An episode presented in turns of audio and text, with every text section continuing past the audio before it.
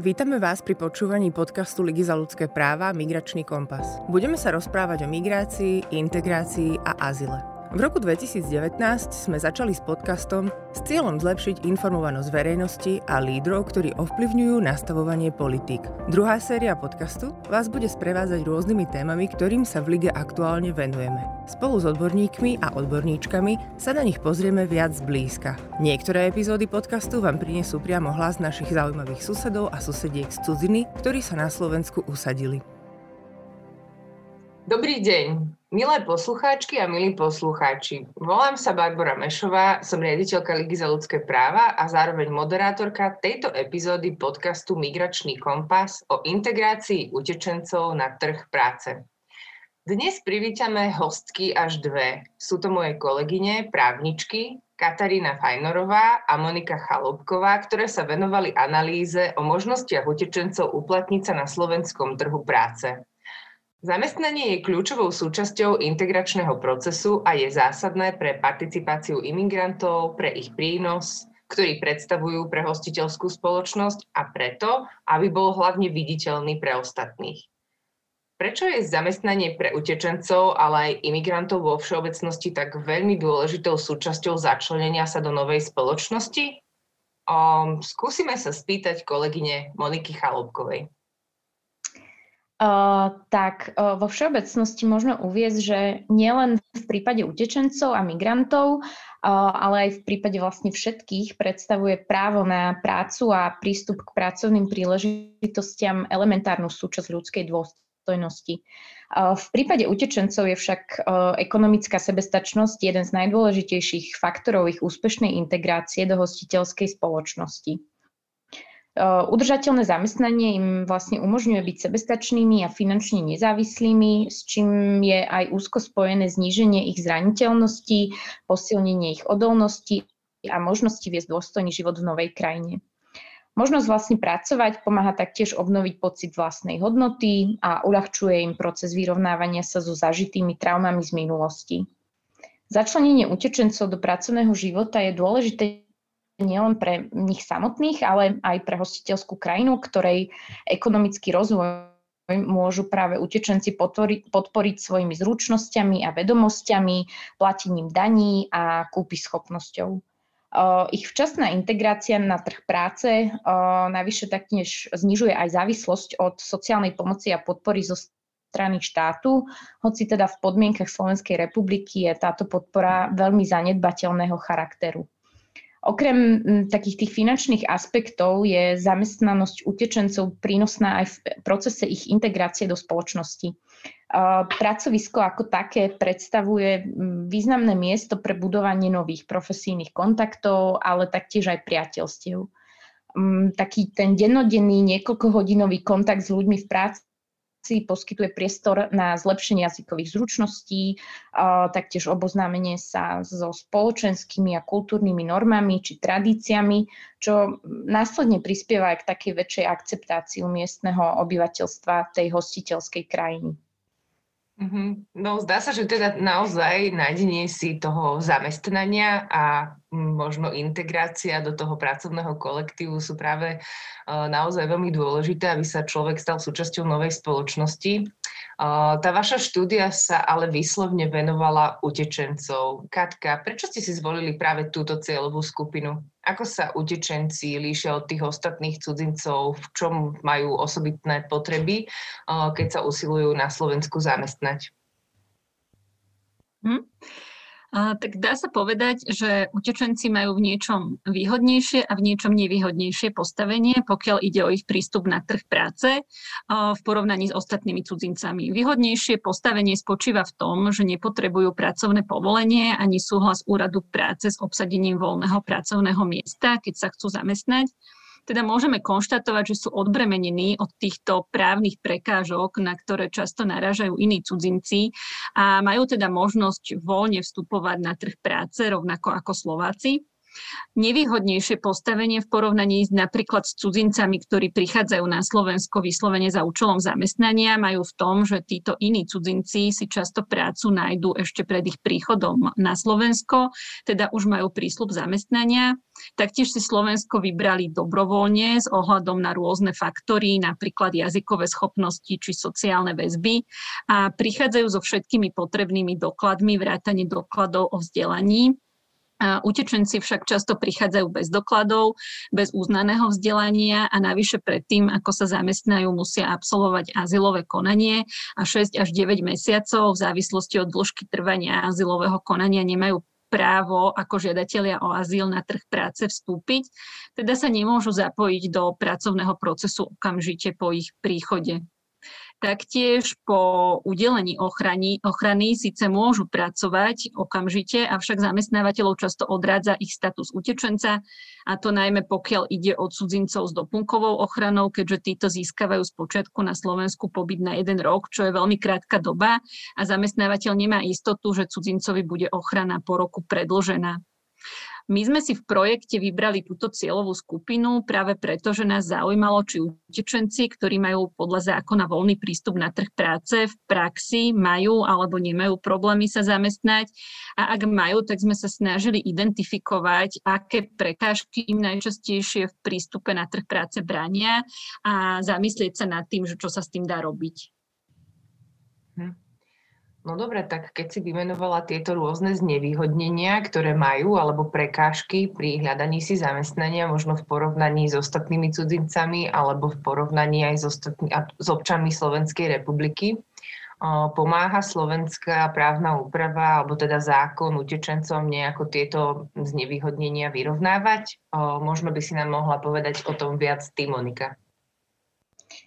Uh, tak uh, základ takej tej slovenskej právnej úpravy, uh, čo sa týka um, nejakého vyrovnávania týchto znevýhodnení, uh, tvorí zákon o službách zamestnanosti, uh, ktorý aj samotný zaraďuje osoby s udeleným azylom a poskytnutou doplnkovou ochranou medzi znevýhodnených uchádzačov o zamestnanie, v súvislosti s čím im, im naprieč týmto zákonom poskytuje rôzne špecifické formy podpory v záujme ich uplatnenia a zotrvania na trhu práce.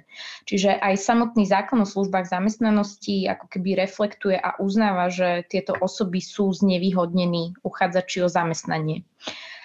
Napriek však relatívne detailnému legislatívnemu rámcu, ktorý na Slovensku máme, sú tieto služby zamestnanosti v praxi pre osoby s medzinárodnou ochranou na Slovensku skôr ilúziou.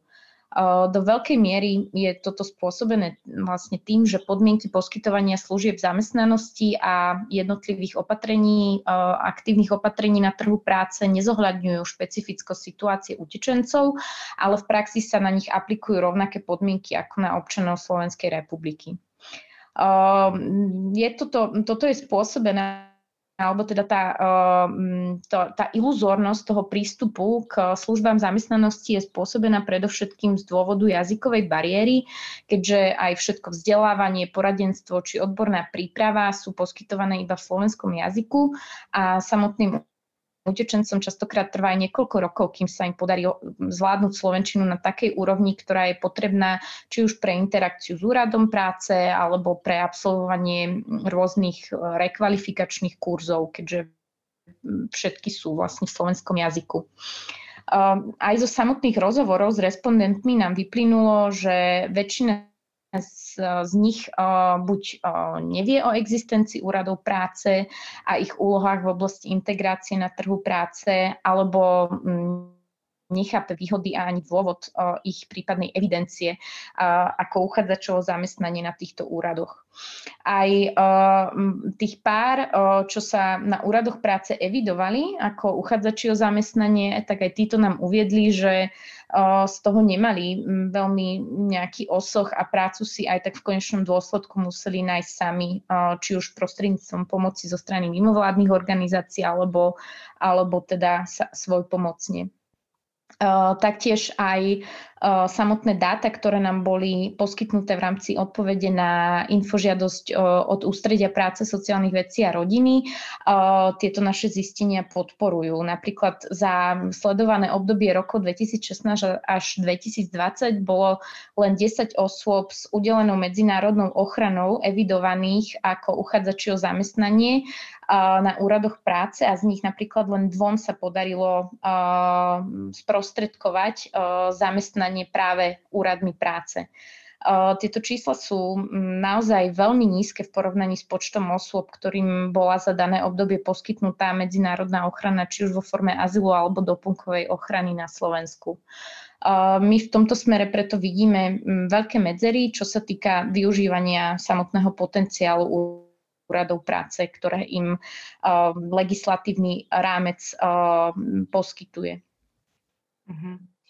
No, tie čísla utečencov celkovo alebo osôb s medzinárodnou ochranou na Slovensku sú tak či tak v porovnaní s väčším počtom alebo oveľa väčším počtom cudzincov na Slovensku naozaj veľmi marginálne. Veľmi marginálne. Vlastne tie posledné štatistiky ku koncu roka dvetisícdvadsať hovorili, že na Slovensku žije asi štyristošesť utečencov. Vy ste teda robili celkom rozsiahly terénny výskum, v rámci ktorého ste realizovali až tridsaťtri rozhovorov so samotnými utečencami, čo z toho celkového počtu štyristošesť utečencov, ak odpočítame maloleté deti a osoby v dôchodkovom veku, ktoré už nepracujú, tak je celkom slušná vzorka. Dobre, tak pozrime sa bližšie na to, čo ste teda zistili práve z, to, z týchto rozhovorov. No, jedným z takých prierezových zistení, ktorý, ktoré uvádzate vo vašej výskumnej štúdii, sú práve problémy s diskrimináciou a s nerovnakým zaobchádzaním. Podľa vašej analýzy je toto príčina, ktorá sa schováva zrejme za mnohými ťažkosťami, s ktorými sa utečenci stretávajú pri hľadaní, ale aj pri udržaní si zamestnania. Ako sa to prejavuje v praxi, Katka?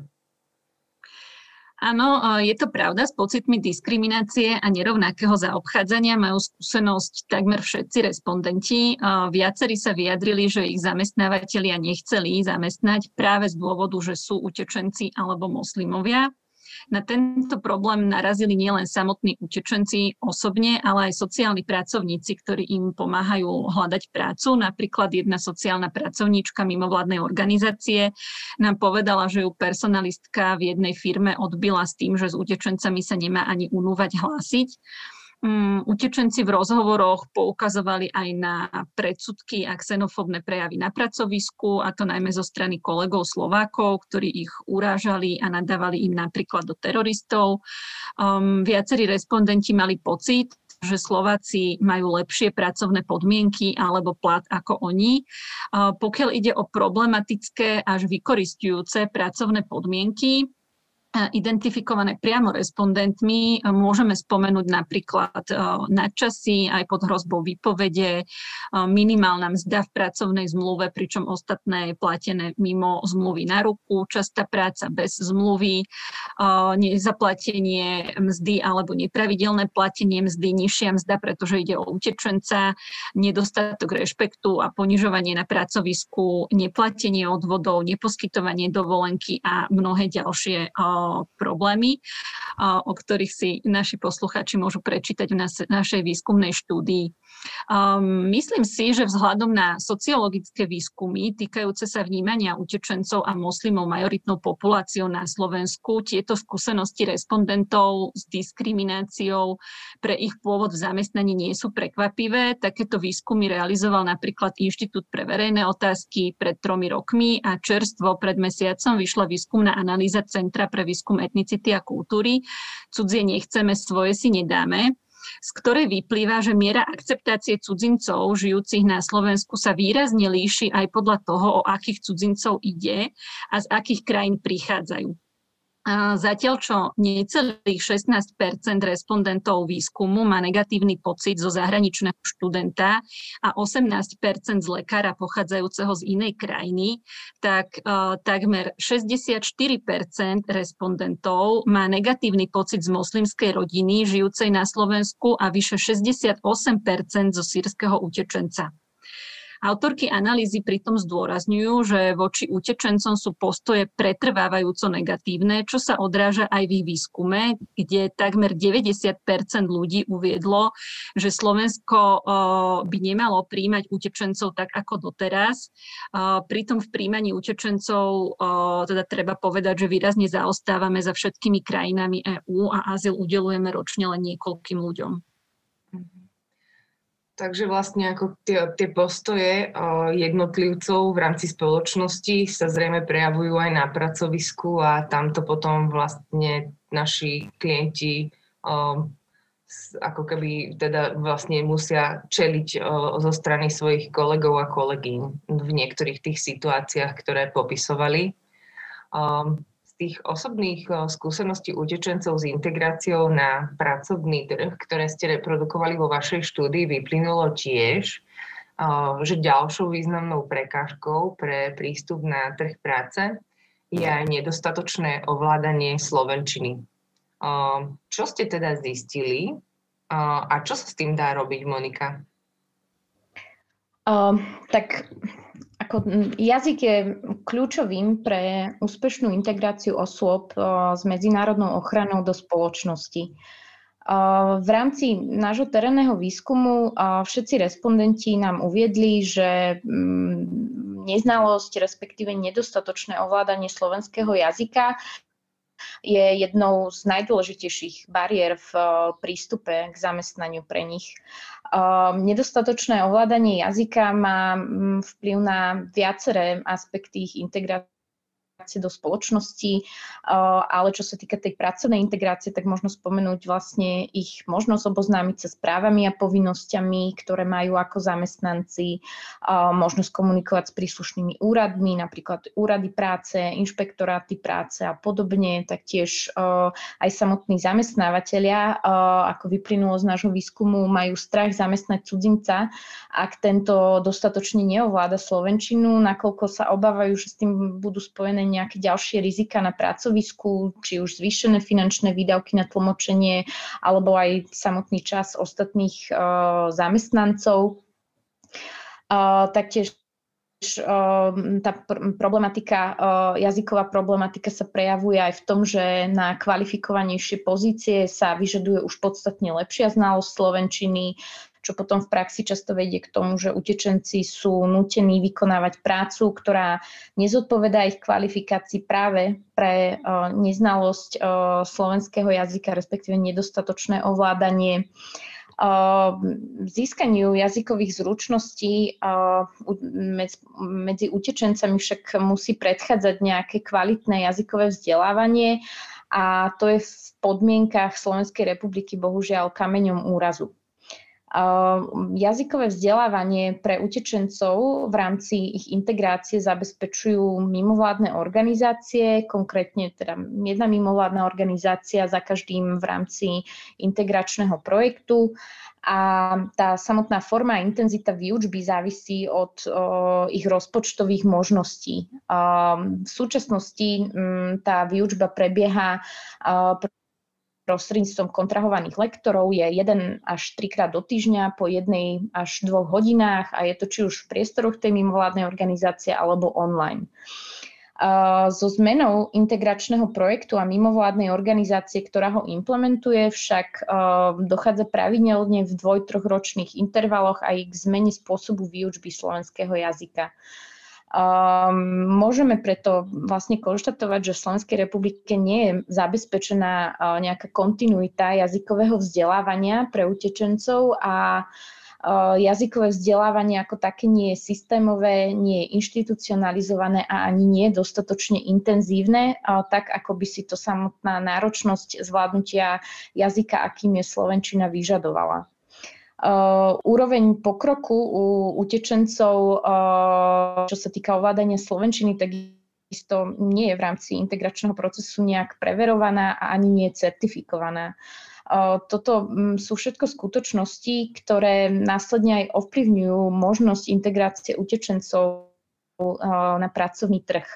No, my sme sa v tomto smere vo výskumnej o, štúdii, ten, my sme navrhli rôzne opatrenia, ktoré by mohli danú situáciu zlepšiť. A jedným z takýchto opatrení je zabezpečenie výučby slovenského jazyka pre osoby s medzinárodnou ochranou v akreditovaných vzdelávacích inštitúciách.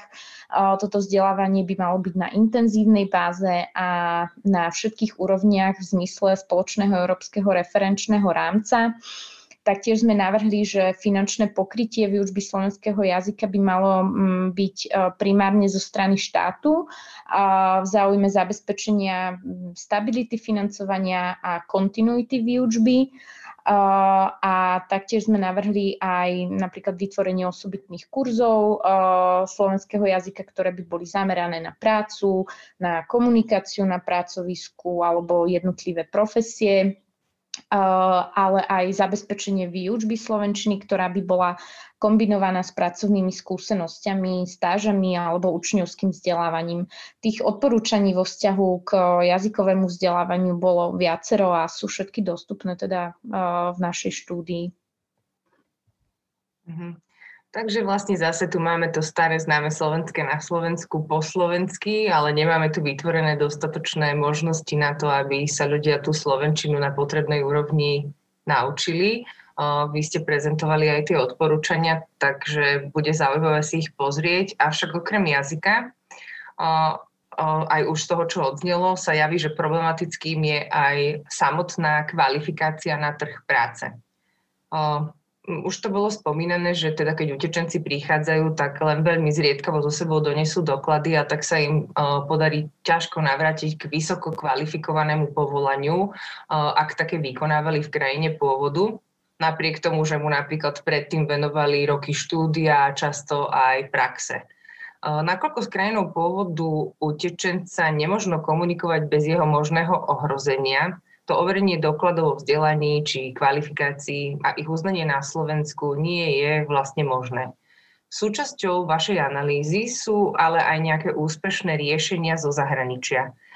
Katka, aké odporúčania ste popísali na základe tejto zahraničnej inšpirácie? A, tak pri formulovaní našich odporúčaní sme sa snažili hľadať inšpiráciu aj v zahraničí, ako si povedala Baši. A, najmä sme hľadali už dlhodobejšie fungujúce a osvedčené integračné schémy. A, vo vzťahu k uznávaniu vzdelania a kvalifikácie sme ako príklady dobrej praxe uvedli mechanizmy fungujúce v Norsku a v Nemecku. V Nemecku funguje tzv. MySkills, čo je nástroj na identifikáciu profesionálnych zručností a kompetencií cudzincov a utečencov, ktorí nemajú doklady o vzdelaní či praxi, s cieľom uľahčiť ich integráciu na trh práce. Je vhodný vlastne pre všetkých, ktorí majú relevantné skúsenosti z jednej z tridsiatich profesí, avšak nemajú potrebné dokumenty, ako tieto skúsenosti preukázať. V praxi MySkills funguje ako interaktívna online platforma, ktorú využívajú pracovné agentúry po celom Nemecku a záujemcovia absolvujú test v jednom zo šiestich jazykov, ktorý pozostáva približne zo sto otázok zameraných na praktické situácie, s ktorými sa môžu stretnúť na pracovisku pri výkone danej profesie a využívajú sa pritom napríklad rôzne obrázky a videá ako vizuálna pomôcka a následne uchádzač získa oficiálny certifikát, ktorý hodnotí jeho schopnosti a zručnosti v danej oblasti a na základe ktorého mu pracovná agentúra odporúči vhodnú pracovnú pozíciu, prípadne sa môže s týmto certifikátom priamo obrátiť na zamestnávateľa. Toto sa nám zdá ako veľmi dobrý príklad teda praxe osvedčenej v Nemecku a myslíme si, že by sa tým mohlo inšpirovať aj Slovensko. V Norsku nás zase zaujala tzv. ú vé dé, procedúra na uznanie vzdelania osôb bez overiteľnej dokumentácie. Treba povedať, že aj slovenský zákon o uznávaní dokladov o vzdelaní dáva osobám s medzinárodnou ochranou možnosť zložiť skúšku na posúdenie a overenie dosiahnutého vzdelania. Avšak túto je možné absolvovať iba v slovenskom jazyku, nedochádza ňou k uznaniu vzdelania, ale iba k jeho posúdeniu a následne neoprávňuje jej absolventa na výkon regulovaného povolania. Preto o, veľmi nevidíme jej praktický význam a využiteľnosť a navrhujeme viaceré legislatívne zmeny. hlavne, aby bolo možné ju absolvovať v cudzom, minimálne anglickom jazyku a aby po vzore norskej ú vé dé procedúry viedla k uznaniu vzdelania utečenca, ktorý, keď ju úspešne absolvuje, bude mať potom možnosť vykonávať aj regulované povolanie na Slovensku a aby takéto potvrdenie alebo certifikát o jej absolvovaní bol uznávaný aj napríklad zamestnávateľmi a úradmi práce. No a napokon tiež navrhujeme využívanie nástroja Európskej únie na stanovenie profilu zručnosti štátnych príslušníkov tretích krajín, tak ako to odporúča akčný plán EÚ pre integráciu a inklúziu na roky dvetisícdvadsaťjeden až dvadsaťsedem, keďže aktuálne sa tento nástroj bohužiaľ na Slovensku nevyužíva. Uh-huh. Tak to sú celkom uh, inšpiratívne príklady, ktoré asi by možno stáli uh, za to preskúmať a uvie- z- zaviesť na Slovensku a zrejme by nestali až tak veľa námahy. Uh, myslím, že jednou z takých vecí, ktorými ste sa zaoberali, bolo tiež to, že uh, utečenci, ktorí prichádzajú na Slovensko v tom mladšom veku, ktorý práve je vhodný na vzdelávanie a zvyšovanie kvalifikácie, ktorú by práve už na Slovensku mohli získať. Často ale na túto investíciu do svojej budúcnosti rezignujú, lebo potrebujú čo najskôr začať pracovať v akomkoľvek zamestnaní, lebo si potrebujú zabezpečiť príjem. Máte, Monika, nejaké zaujímavé príklady, ako tento problém pomáhajú úspešne adresovať v iných krajinách? Um, áno, tých príkladov je viacero. Takými priekopníckymi krajinami, ktoré majú v rámci um, európskych štátov najvyspelejšie integračné nástroje pre utečencov, sú práve škandinávske krajiny. Uh, ich nástroje uh, zamerané na integráciu spočívajú uh, zo alebo teda sú, pozostávajú zo štrukturovaných a, viacročných programov, a, pričom tieto programy kombinujú jazykové vzdelávanie, kurzy občianskej integrácie, a, ako aj podporu a prípravu na trh práce. A, dĺžka tých programov je a, individuálna v závislosti od prípadu, avšak zväčša sú to dva až tri roky, a, pričom sa môže meniť a, aj v závislosti od úrovne dosiahnutého vzdelania u toho konkrétneho utečenca. Z tých viacročných programov možno, môžem spomenúť napríklad švédsky špeciálny úvodný program. Tento program trvá dva roky, ale je tam samozrejme možnosť aj jeho skoršieho ukončenia, ak si teda uchádzač nájde vhodné zamestnanie. Ten úvodný program pozostáva um, znova z jazykových kurzov, kurzov sociálnej orientácie, taktiež kurzov zameraných na vybudovanie nových zručností, uh, sprostredkovania pracovných skúseností, um, tá, napríklad dočasným umiestnením na pracovisku, uh, podporou pri hľadaní zamestnania, uznania kompetencií a vedomostí získaných štúdiom a, a mnohé ďalšie Um, podporné um, opatrenia. Uh, tento program um, vlastne ponúka. Um, podpora je primárne poskytovaná zo strany švédskych úradov práce, uh, ktoré um, na začiatku toho celého procesu pre utečenca vypracujú individuálny plán, ktorý zohľadňuje jeho vzdelanie, skúsenosti, pracovné záujmy, ako aj samotné ambície uchádzača.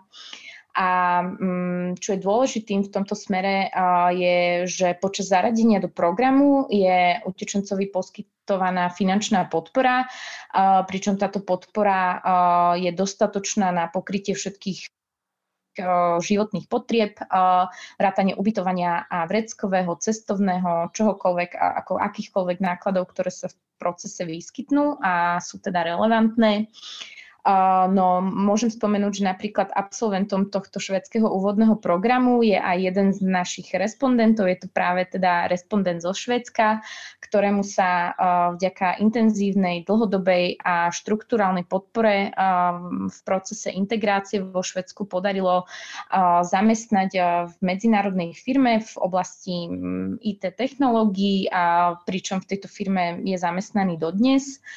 Uh, toto sú Uh, tie podmienky, ktoré sú však nastavené vo, v severských krajinách, sú um, však diametrálne odlišné v porovnaní s podmienkami, aké máme na Slovensku, kde sa v súčasnosti, alebo tá filozofia dlhodobá je taká, že sa očakáva, že ten utečenec bude uh, po uplynutí šiestich mesiacov od udelenia ochrany uh, sám finančne sebestačný a samostatný, a pričom sa nezohľadňuje, že či reálne naozaj je, a napríklad u takého dospelého, zdravého muža sa vôbec potom po tých šiestich mesiacoch už neráta s nejakou ďalšou finančnou podporou a nasleduje teda odpojenie od tejto finančnej podpory. Inak je potrebné spomenúť, že tá finančná podpora je bez tak vlastne nepostačujúca na zabezpečenie nejakého dôstojného života v krajine, a A to z dôvodu, že vlastne človek začína úplne od piky a naozaj tých tristo eur, ktoré dostáva napríklad v Bratislave, väčšina z toho, väčšinu z toho použije len na úhradu ubytovania, pričom na zostávajúce výdavky mu vôbec potom už nezostáva dostatok finančných prostriedkov. Mhm. Z terénneho výskumu vyplynulo ale aj to, že utečenci zväčša nepoznajú svoje práva a aké majú podľa zákonníka práce. Aké najvýznamnejšie zistenia ste o tomto získali? No a aký recept ponúkate na odstránenie týchto problémov? Okrem už spomínaných úradov práce, ktoré subjekty majú potenciál pomôcť v tejto oblasti? Monika? Mm-hmm. Uh, tak... Uh, tie zistenia um, z výskumu boli rôzne a častokrát dosť závažného charakteru. Um, môžem spomenúť uh, napríklad, že oslovení respondenti uviedli, že často nevedeli, čo je uvedené v samotnej pracovnej zmluve. Uh, zaujímala ich um, len výška odmeny, um, taktiež nevedeli, že majú nárok na nemocenské v prípade dočasnej pracovnej neschopnosti alebo platené voľno, príplatky za nadčasy, uh, prácu v noci či cez víkendy. O, taktiež viacerí zamestnávateľia ich nútili pod hrozbou straty zamestnania, aby si sami platili odvody a, a mnohé ďalšie o, skutočnosti, ktoré sme v procese zistili. Ak vlastne cudzinec nemá na Slovensku priateľov, možno zhrnúť, že o, o, Že, tak, že sám má problém orientovať sa v tom systéme uh, zamestnávania a, a vlastne aj právnej úpravy, uh, ktorá reguluje oblasť zamestnávania. Uh, ne, je to spôsobené aj tým, že vlastne nepoznajú miestne pomery, nepoznajú právne predpisy a a ani jazyk, a to často vedie k prehlbeniu ich už zraniteľného postavenia a taktiež vo veľa prípadoch aj k vykonávaniu práce za vykoristujúcich podmienok. No, my sme receptov na odstránenie týchto problémov predstavili v štúdii opätovne viacero. Napríklad jedným z, tých, z týchto receptov je zabezpečenie kvalitného a na mieru šitého kariérneho a profesijného poradenstva, ktoré by malo dostatočné personálne kapacity, a teda osoby by mali aj potrebnú špecializáciu v oblasti integrácie na trh práce. V súčasnosti je toto kariérne poradenstvo pokrývané sociálnymi pracovníkmi a právnikmi v integračnom projekte mimovládnej organizácie, pričom je bez vlastne potrebnej inštitucionálnej podpory a častokrát v poddimenzovaných podmienkach, čo nám výskum ukázal aj, že je nedostačujúce. Navrhli sme mi preto vytvorenie takého jednotného kontaktného miesta so špecifickým zameraním na oblasť pracovnej integrácie utečencov a cudzincov na Slovensku. Takéto jednotné kontaktné miesto je vybudované v Slovinsku, kde perfektne už niekoľko rokov funguje a zameriava sa vyslo- vyslovene na, ob- na oblasť kariérneho poradenstva a zamestnávania. Um, ďalším z návrhov, z návr- alebo ďalším z navrhovaných riešení, ktorým sme sa inšpirovali taktiež zo zahraničia, bolo vytvorenie pozície asistenta, alebo môžeme ho nazvať aj ako kultúrneho mediátora, ktorý by sa teda zameriaval na utečencov, Jeho úlohou alebo jej úlohou by bolo sprevádzanie a asistencia utečencom v procese hľadania práce, ako možno spomenúť ako registrácia, vybavovanie záležitostí na úradoch, komunikácia so zamestnávateľmi, dokonca aj sprevádzanie na pohovoroch, sprostredkovanie miestnych kontaktov a mnohé ďalšie úlohy, ktoré by tento asistent vykonával. Na pozície by mohli byť po vzore projektu projektu Trelis z Veľkej Británie prijatí a zaškolení samotní utečenci, ktorí žijú na Slovensku už niekoľko rokov, čo by taktiež viedlo k podpore ich zamestnanosti, ale aj k samotnému odstráneniu jazykovej bariéry, lepšiemu nejakému porozumeniu kultúrnych odlišností a taktiež aj ľahšiemu vytvoreniu vzťahu dôvery medzi osobami z kultúrne podobného prostredia. Takíto kultúrni mediátori by mohli pôsobiť buď ako interní zamestnanci na úradoch práce, alebo aj ako externí spolupracovníci. Prípadne by mohla byť takáto pozícia ešte navyše vytvorená v rámci integračného projektu samotného. Ja by som možno ešte dodala, že taktiež v rámci projektu sme uh, pripravili pre utečencov aj Refugee Labor Kit, ktorý uh, finalizujeme a teda bude dostupný v piatich jazykových mutáciách. Uh, uh, sú to teda slovenčina, angličtina, uh, paština, perština a arabčina a vlastne pozostáva z jednak informatívnych videí, ako aj z um, informatívnych prezentácií, ktoré obsahujú informácie o tom, ako pracovať uh, legálne, uh, ako sa um, brániť v prípade problémov na pracovisku a taktiež uh, základné informácie o právach a povinnostiach, ktoré, ktoré utečenci majú. Je to veľmi jednoduchou formou podané a uh, boli by sme vám povďační, ak by ste mali možnosť prípadne aj sprostredkovať uh, informáciu o tomto Refugee Labor Kite uh, utečencom, ktorých poznáte na Slovensku. Aha, takže tento Labor Kit, ten je určený pre utečencov a tie ostatné materiály, ktoré ste vytvorili, sú určené pre zamestnávateľov, ktorí práve chcú zistiť, ako a za akých podmienok je vlastne možné zamestnať utečencov, aby ich tá neznalosť neodradila. Mo, možno tak povedať, akurát, že takéto gro, ten najväčší informačný obnos je práve zameraný na tých utečencov, ktorí, ktorým chceme pomôcť zlepšiť nejaké tie ich výhliadky v zamestnaní sa na Slovensku a práve aj znalosť ich práv a toho, ako, ako správne by malo prebiehať ten, ako správne by mal prebiehať ten proces ich zamestnania na Slovensku, tak tieto informácie môžu k tomu dopomôcť. Rozprávali ste sa aj so zamestnávateľmi, takže nám asi viete povedať viac o tom, Katka, čo ich motivuje zamestnávať utečencov, ale aj naopak, čo ich odrádza. Áno, tak, tak respondenti z radou utečencov, ako aj pracovníci mimovládnych organizácií, s ktorými sme robili rozhovory, poukazovali na pomerne rozsiahle skúsenosti s neochotou či nevôľou, s ktorou sa stretli na strane zamestnávateľov, pokiaľ ide o zamestnávanie utečencov. Medzi objektívne príčiny tejto nevôle môžeme zaradiť napríklad neznalosť či nedostatočnú znalosť slovenského jazyka a neschopnosť utečencov preukázať relevantným spôsobom predchádzajúce pracovné skúsenosti a tiež administratívne prekážky.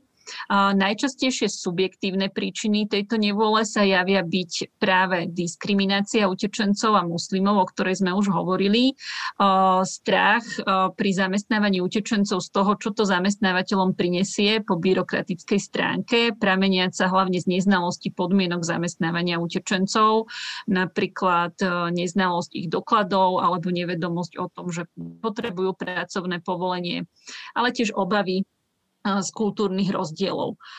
Pokiaľ ide na druhej strane o motiváciu zamestnávateľov, utečencov zamestnať, tak asi najväčší vplyv má firemná kultúra, teda interná politika spoločenskej zodpovednosti, pocit solidarity a možnosti pomôcť v kombinácii s faktom, že tých ľudí v danom momente potrebujú a oni spĺňajú predpoklady pre výkon danej pracovnej pozície.